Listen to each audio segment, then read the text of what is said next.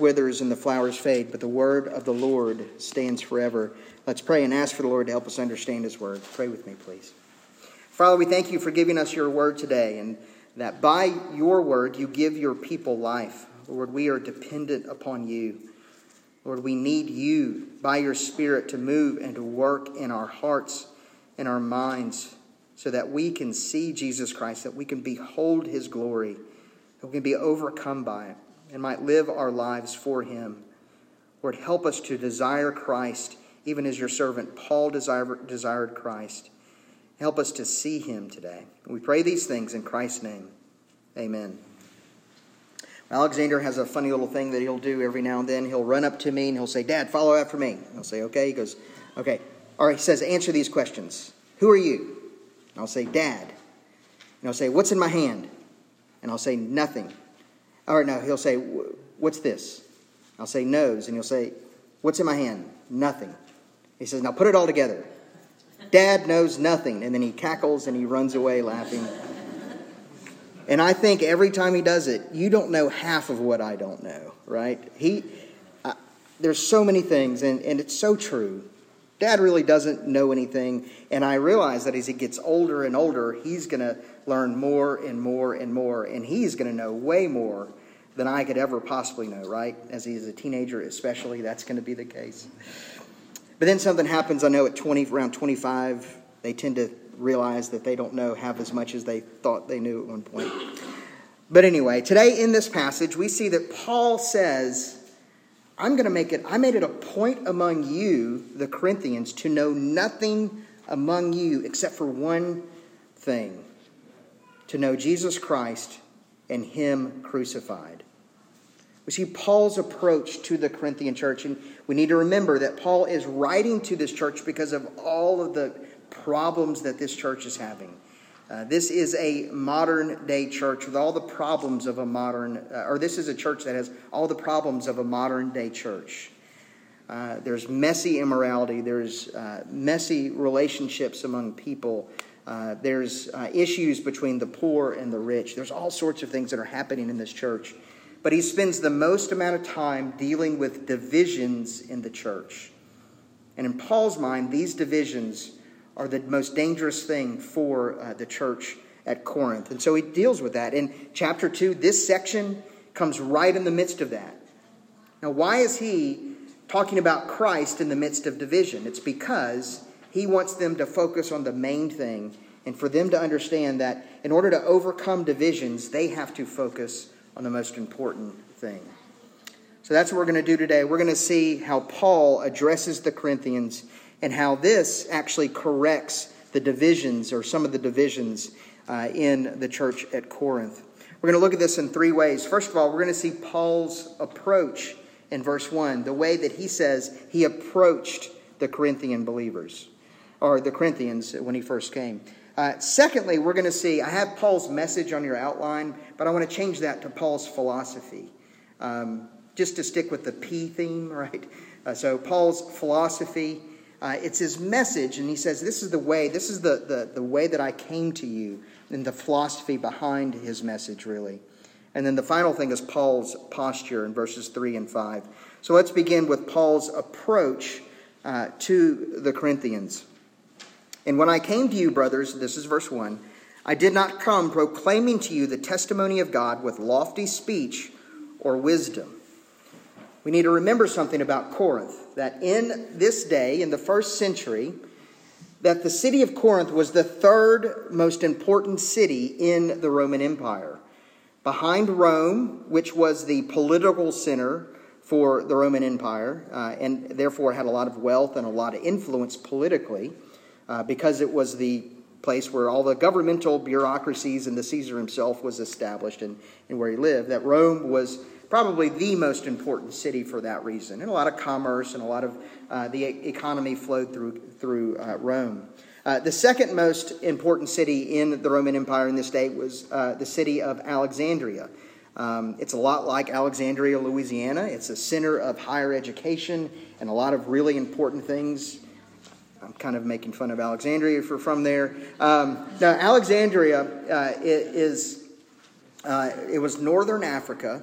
Uh, and it was well known as kind of the hub for all higher education in, uh, in Rome. Um, if you were uh, anybody that was in education, you had to go through Alexandria uh, in order to get your credentials. And so, uh, for that reason, it was really important. It also was a very important port city. Uh, it was kind of a station in the Mediterranean, uh, in between uh, uh, Rome and Greece, down into Africa, on into the Middle East. It was a very important hub for that. But then you have Corinth. Now, Corinth is situated um, really close to the city of Athens, and it ended up being an extremely important economic hub for uh, the Roman Empire. There's a variety of reasons for that, but what the Romans ended up doing is instead of, uh, instead of going around uh, this land mass with their boats, they decided it would be cheaper, cheaper and easier for them to pick up their boats, put them on uh, these carts, these huge carts, and roll them across the land. And Corinth was kind of situated right there at this place where they did this and they would collect uh, um, tariffs and they would collect other kind of uh, different uh, income from doing this. It was an incredibly important city, so important that the Caesars sent legions and legions of soldiers there. Uh, it was also because it was so uh, wealthy, it was an important place for the arts, and it was an incredibly important, important place for religion. Uh, now, one of the things that grew in this area and grew in um, in Corinth because of the wealth that was there, because of the leisure activities that they were able to partake in. The families that were there wanted their children to know how to mingle in high society. We already saw last week, not many of them were of nobility, but they had money. And so, what do people with money want to do? They want to establish the generations after them. And one of the ways you do that is you provide education for your children. Now, in Rome in this day, one of the highest forms of education was what was called rhetoric. And rhetoric is essentially learning to talk good, okay? It's learning to put words and phrases in, uh, together in ways that appeal to the audience and convince them of whatever you want to convince them of. And in rhetoric, what ultimately ends up happening is the truth doesn't matter convincing people and arguing with people and getting them to believe what you want them to believe is the most important thing. And so, in this kind of situation and in the Roman Empire, because rhetoric was the highest form of education, convincing people that what you believed was the truth was the most important thing, essentially, all truth was subjective truth. All truth came down to whatever you could convince another person was the truth. There was no such thing as the truth that was out there. There were no just facts. It was just whatever you can convince anybody of the truth. Uh, that's what the truth really was. Now, if that sounds familiar, it's because we are living very much in that kind of day today. There's no such thing as the truth. Everyone is taught and everyone is told over and over and over, regardless of the TV shows or, or whatever you watch. You're told that the truth comes down to whatever you feel. That's the truth. And so you hear people talk about, well, I'm going to tell you about my truth, as if there's such thing as your truth apart from the truth. Okay? The scriptures are offensive to modern man, and were offensive to ancient man as well, because ancient man and modern man wants to build himself up and wants to put himself in the place of God and say, I can determine the truth. What Paul says is, I did not come to you in that way. I did not come to you using this method that everyone is so familiar with because I don't want the method to destroy the message. So, and he believed very much so that using rhetoric would have undermined, it would have been subtle, but it would have undermined the message that he was presenting because he doesn't want people to believe Paul's truth. He wants people to believe the truth of God the Word of God. And if he would have come using the form of rhetoric that everyone was familiar with, then that would have undermined the message that he was giving. Everyone would have just said, well, that's what Paul thinks, but what does somebody else think? So Paul doesn't go that way. What's uh, the application to us? I think there's uh, an individual application to you and me, and also a corporate ap- application to us as a church. Uh, individually, it means that we need to be less impressed with the world's means of convincing us of the truth. There's an interesting thing that's been going on uh, in the United States for the last 15 years. And it's essentially that uh, in uh, whether, you know, whether whatever news show you watch or, or whatever uh, news um, broadcast you're watching, CNN, Fox News, MSNBC, whatever it is that you prefer, um, if you know whatever sports shows you like to watch, whatever it is, essentially what we've come to believe is that whoever yells the loudest is the one that's, the, that's right. And so if you turn on any of these shows, sports to news, whatever it is, you will find people yelling at you, trying to convince you of the truth. Well, we need to understand that no matter how loud someone is, no matter how passionate someone is, that, that doesn't mean that they are then right. Now, you all know that. But it's very easy for us to be seduced by the means that the world uses in order to convince us of the truth. What about so that's individually, just, just a warning for you. Who are you listening to? Secondly, what about corporately? How, this really teaches us how the church should operate. Um, Paul says, I didn't come using the means of the world to convince you of the truth. What should we as a church be doing? Well, we need to use the means that God has given us to convince us of the truth. There are lots of churches out there that have found wonderful ways to get people in the door through entertainment, through really good music. Um, they have piano players on Sunday mornings, things like that. I mean, they, they'll have really good productions. Um, they'll do things like show movies during the, the service. They'll do all of these things to get you involved uh, and get you there because it's entertainment. Well, we need to be very careful. We need to make sure we are doing things excellently for the, for the glory of God.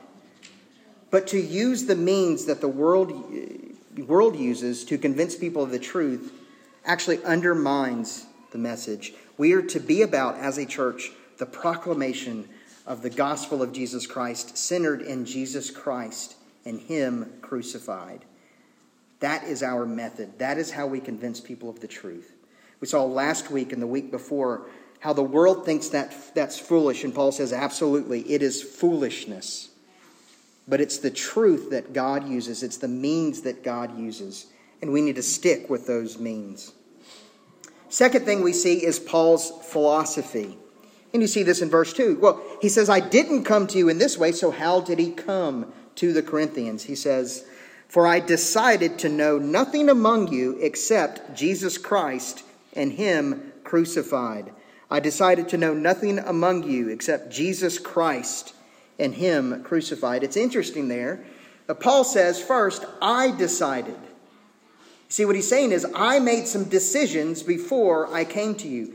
You remember that Paul was in the city of Corinth for a year and a half?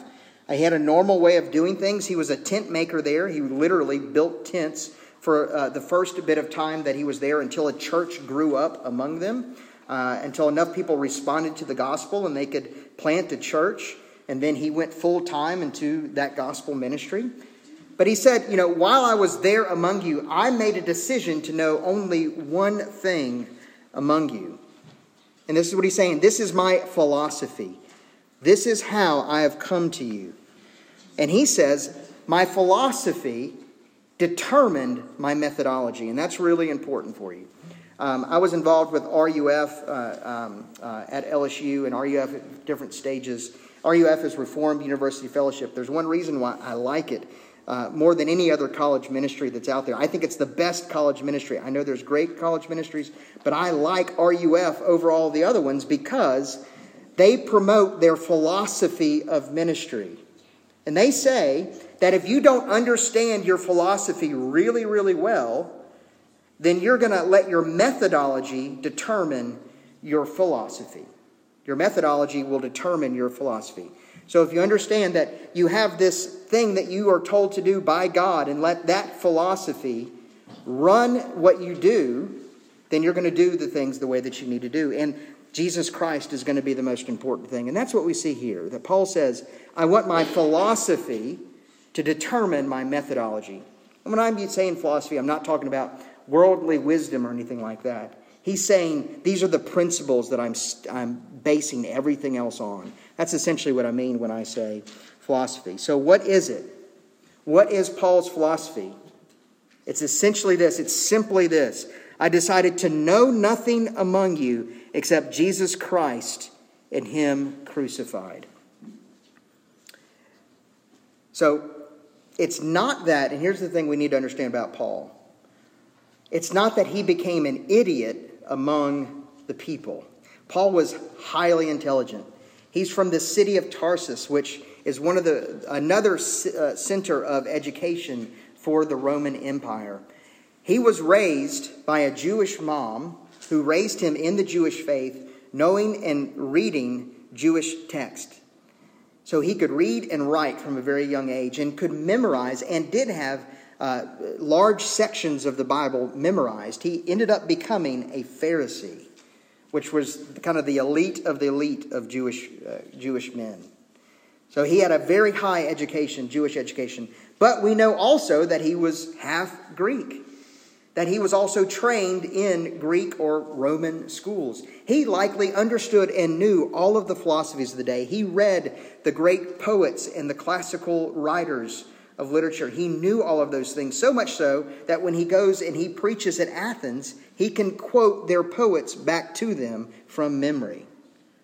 Paul is highly educated, he is super smart.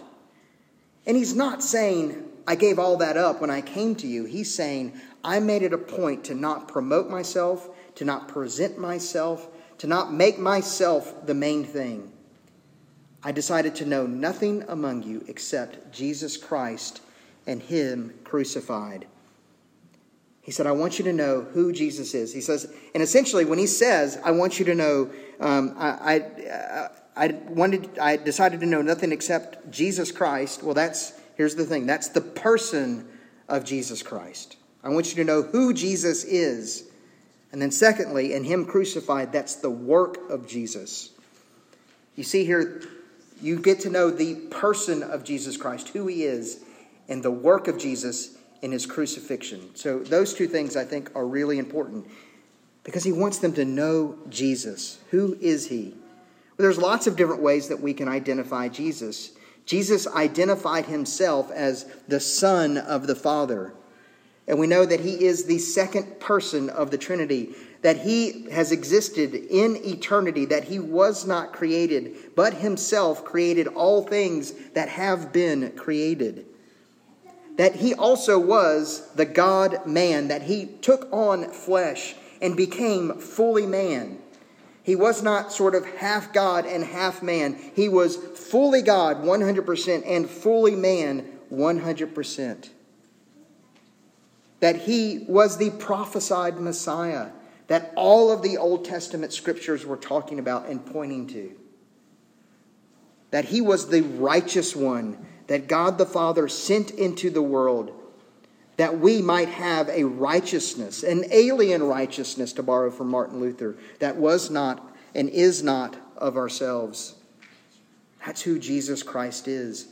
And because of who he is, Jesus Christ demands our worship.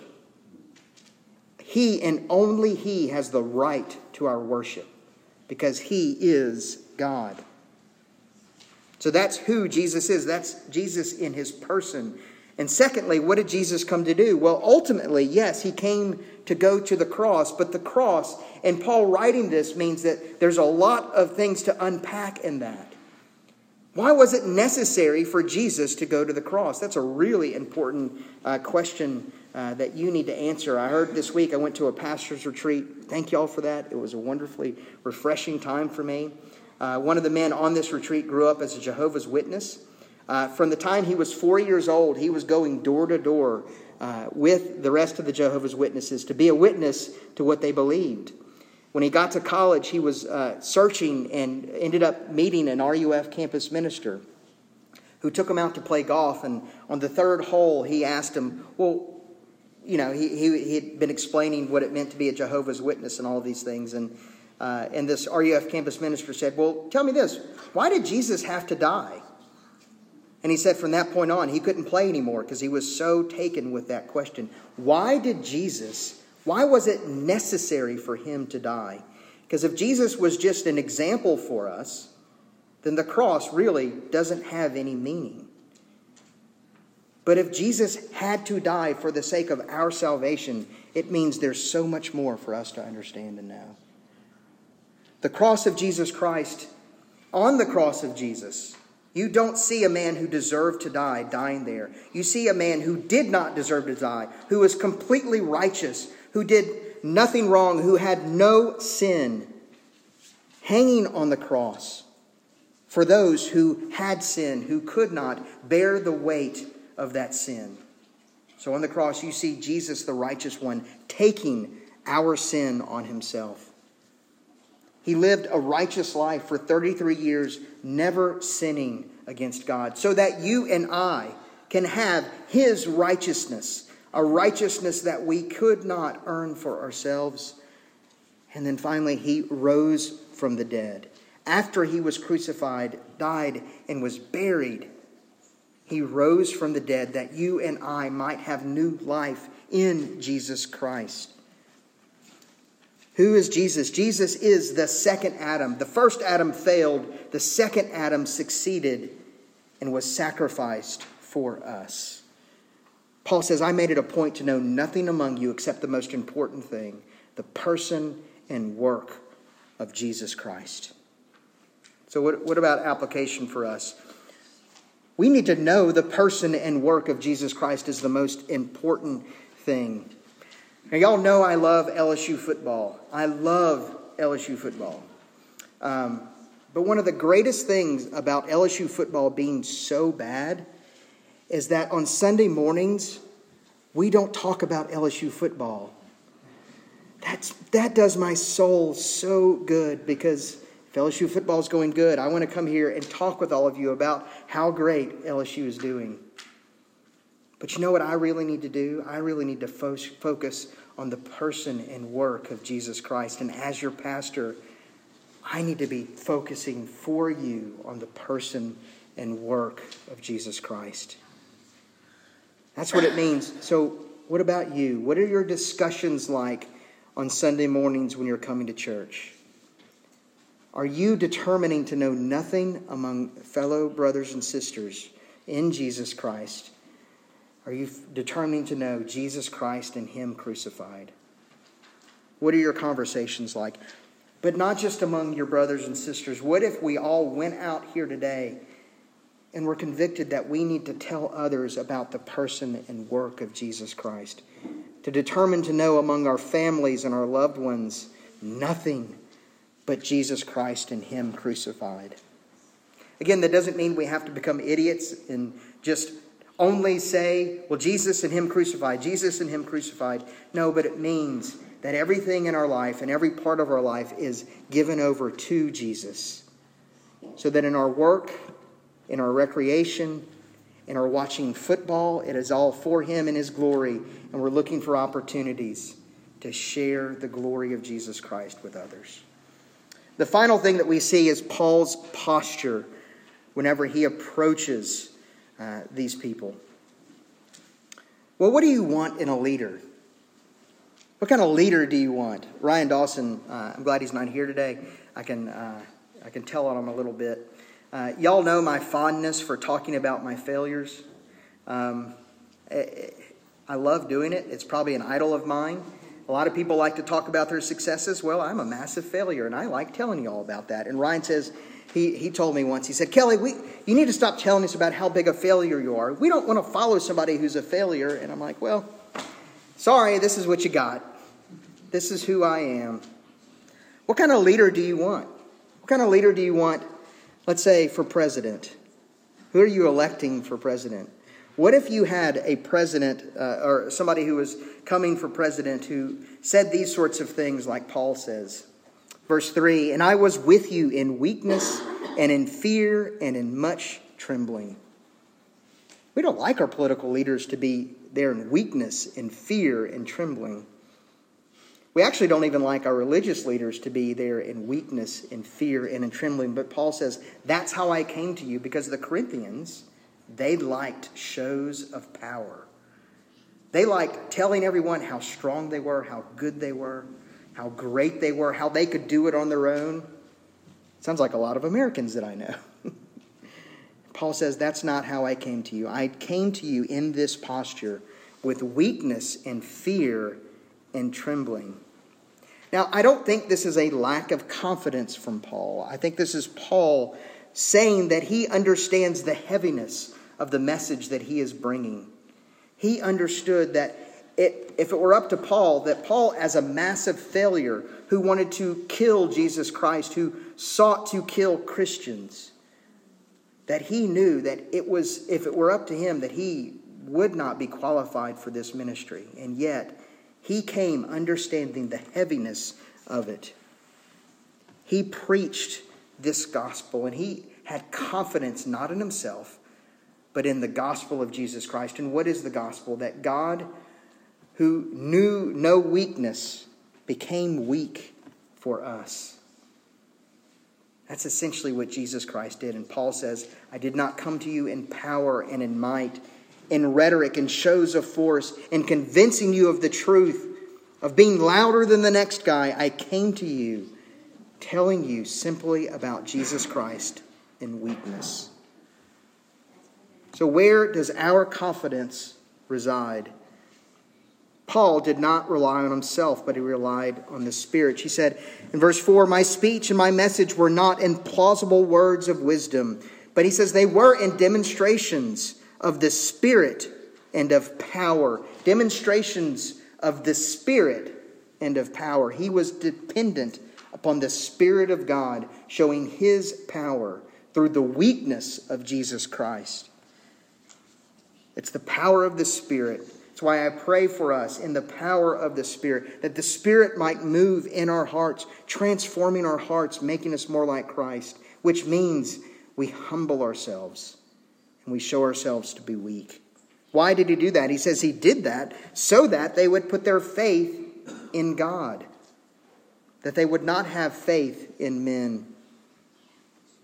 It was not, he did not come with flashy shows of power or in eloquent words or anything like that. There's a website out there now and a book that just was released called Preachers and Sneakers. Um, and it catalogs some of the more uh, famous preachers uh, that are out there in the world, and they're very expensive $2,000 shoes that they're wearing on Sunday mornings, and their Rolex watches, and those sorts of things. And it's not just the gospel, um, uh, the prosperity gospel preachers that are doing that. Uh, but it's men that have determined that in order to convince people of the, the good news of Jesus Christ, that they have to be flashy and showy. Um, I don't know if I should tell you to go look at it because it's kind of discouraging to show you the state of evangel- or evangelicalism in America today, but it's preachers and sneakers. You can go home and look at it. What Paul says is, I'm going to put the focus on Jesus Christ, not on myself and not on the preacher because it's the Spirit of God who transforms. What are you relying on this morning? Not just in church, but in your everyday life. Because you can't do it on your own. You don't have the power in yourself to live the Christian life. Paul says this message is to remind you that you are dependent upon the Spirit of God. You are not enough, but God is enough for you. The Spirit is enough, your faith should be in God and not in self. So, in conclusion, this morning, what do you know? What do you really know? If you know any more or any less than Jesus Christ and Him crucified, there's no power in that. Let me encourage you know Jesus and Him crucified. Let's pray. Father, we thank you for giving us this message today, and we pray that you would help us as your people, empowered by the Spirit, to know nothing among us but Jesus Christ and Him crucified. We pray this in Christ's name. Amen.